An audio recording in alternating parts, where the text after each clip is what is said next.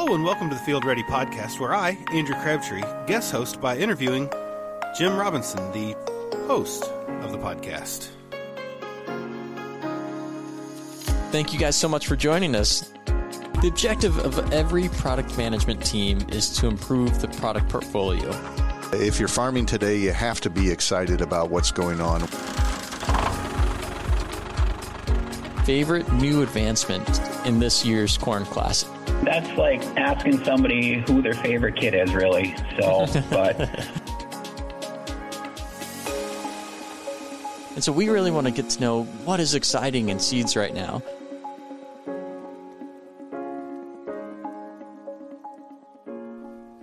Well, hello and welcome back to the Field Ready podcast, where I'm going to guest host by interviewing the full time host, Jim Robinson. I'm Andrew Crabtree. Jim, thanks for being on your show. Hey, thanks for having me on the show. Fun stuff. Um, so, Jim, we had a, I don't know if you heard last week's episode or not, but uh, we had a fantastic interview with your dad. Mm-hmm. And, uh, and your dad, Rob, talked about I guess this what I kind of describe as this annual pilgrimage where he goes out and looks and touches and feels corn. Yes. Um, that's a little unique for a CEO of a seed corn company to be so obsessed with going out and seeing everything and touring the touring the country. Oh, he loves going out and looking at product. I, I think I, I don't think he would be in the seed industry if he wasn't able to do that every year. And and I think that I mean it's probably something that goes back to even his childhood. I'd say. Oh, absolutely. I mean, he grew up in and around uh, corn and the research program that started in the early 70s. And so he's been looking at corn for a long time. It's just grown to love it. In fact, he was, when he was, we were still at uh, JC Robinson Seed Company, he was one of the few people that could identify each inbred just from looks alone by walking through the oh, nurseries. Wow. So he has an eye for corn and he loves doing it. Is, I mean, and I'm assuming that's something that you have a similar story, right? I mean, you were around the seed business as a kid, and you know, I think maybe did you get some of that passion from your dad? I've spent my fair amount of time in the cornfield, and I, I did get that passion, and I, I take my kids out to the uh, plots as well, and so trying to you know build that in, and where it may not be genetic, it can be learned. Yeah, there you go. I love it. So one of the things we talked about with your dad was this kind of what I call this pilgrimage, and I feel like maybe you've done a similar pilgrimage this year, but instead of looking at commercial products, you're looking more at advancements and kind of the future of the lineup. Absolutely. We have a, a kind of an advancement process we go through through the year. And in order to do that, we have to be able to see, touch, feel, and measure uh, all the different pre commercial products. And that can come either from our internal uh, trialing, where we have small pot trialing of our own, where we're putting our own development products, some products from licensors and things of that sort, all the way through to working with our licensors and walking through their own trials as well. So we spend a couple weeks during the fall taking a look at those, and then all summer looking at our own trials as well. So where where have you been this fall? Uh, you know, where has this this journey taken you? Ooh, so this journey has taken me all the way from kind of west central Nebraska uh, up through eastern Nebraska, northern Iowa, central Iowa, uh, central Minnesota, northern Minnesota, and North Dakota, as well as uh, chunks of South Dakota all the way out to central South Dakota. And then we have John King, who's out in Ohio, who's been in uh, across Ohio, Michigan, and uh, parts of eastern Indiana. So, is part of the you know it, I'm assuming that the geography is a little wider than it's been in the past, right? Just a little bit wider, yeah. We we've gone from only looking at Nebraska, Kansas, Iowa, Dakotas, and Minnesota to all the way out in Ohio, Michigan, talking about New York State for Master's Choice, and uh, even up into Canada. Which is exciting, but brings maybe some challenges with it. Absolutely. I mean, there are a lot of different environments involved in those geographies that we need to account for. And where we may find you know, some hybrids that'll work across all of those environments, we also need to make sure we're addressing each individual environment so that we can maximize the benefit for the growers with the products we're bringing forward. Very well said. Uh, so you've you've been literally all around the country and, and you know even into Canada. So what are you seeing? What's as you're looking at the the future of the Rob-See-Co and the Master's Choice lineups. What's what's there to be excited about product wise? Yeah, you know what's really exciting is is kind of the diversity of things coming right now because as we've talked to our sales guys the last several years, there are a lot of new breeding programs and uh, companies that are entering into the licensing space uh, across a various set of trait platforms. And so, you know, there are a lot of new uh, companies that are introgressing Agrisure traits into their products. So there's a lot of diversity coming there. Uh, there are products coming from uh, the PowerCore Enlist side. Then there's the Bayer trait platforms that we're looking at. And uh, so just the diversity of everything we're looking at is a lot of fun to see. It's, it's, um, all different ear types, all different plant styles, plant heights, plant maturities, health, etc. It's it's a lot of fun. You mentioned several different uh, trait providers there, and I know that there's been just even in, you know since since I started with Rob-See-Co a year ago. There's there's new options, and you know maybe talk about what the new options on the genetic and trait platforms look like, and why is that a good thing for Rob-See-Co and its customers. Absolutely, yeah. So in the uh, over the course of the last twelve months, uh, we have new trait platforms available through Rob-See-Co.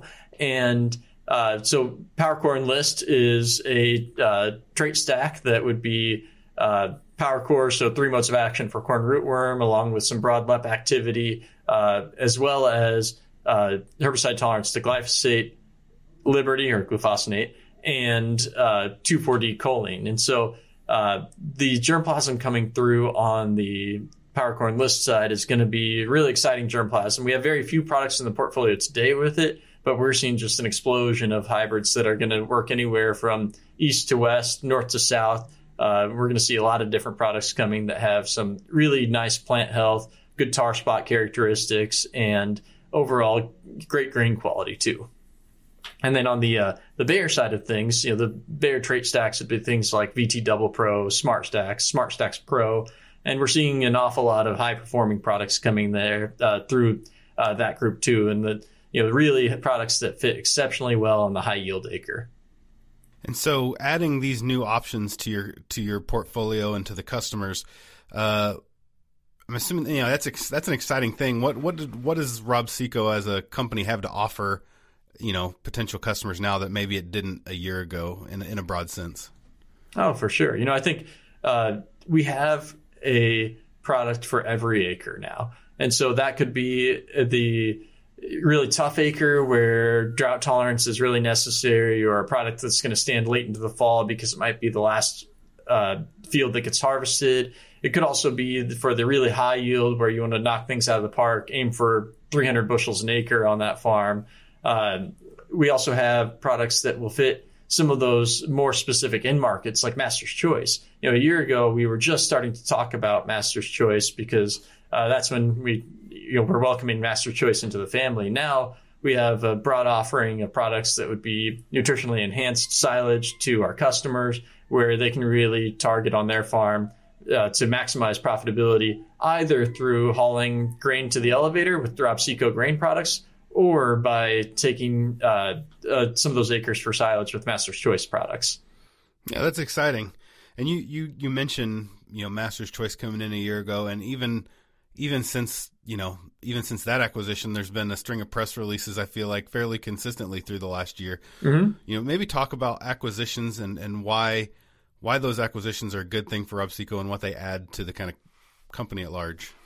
Oh, for sure. You know, we've had a great opportunity over the last year to welcome in a, a number of different brands and uh, and people from those brands. And so within the last year, we acquired the Grain and Forage division of Rupp. Uh, we acquired uh, Big Cob Hybrids, uh, not to mention having already acquired uh, Master's Choice. And then most recently, uh, we completed the acquisition of Federal Hybrids. And so there's a a really solid, exciting group of distributors and employees that are going to be joining our family from uh, from there, which also introduces uh, between all of the acquisitions uh, much greater density within our footprint in order to allow for efficiency, uh, better product piles, better product access, and and things of that sort that are just going to be good for not just Rob-See-Co but also our customers.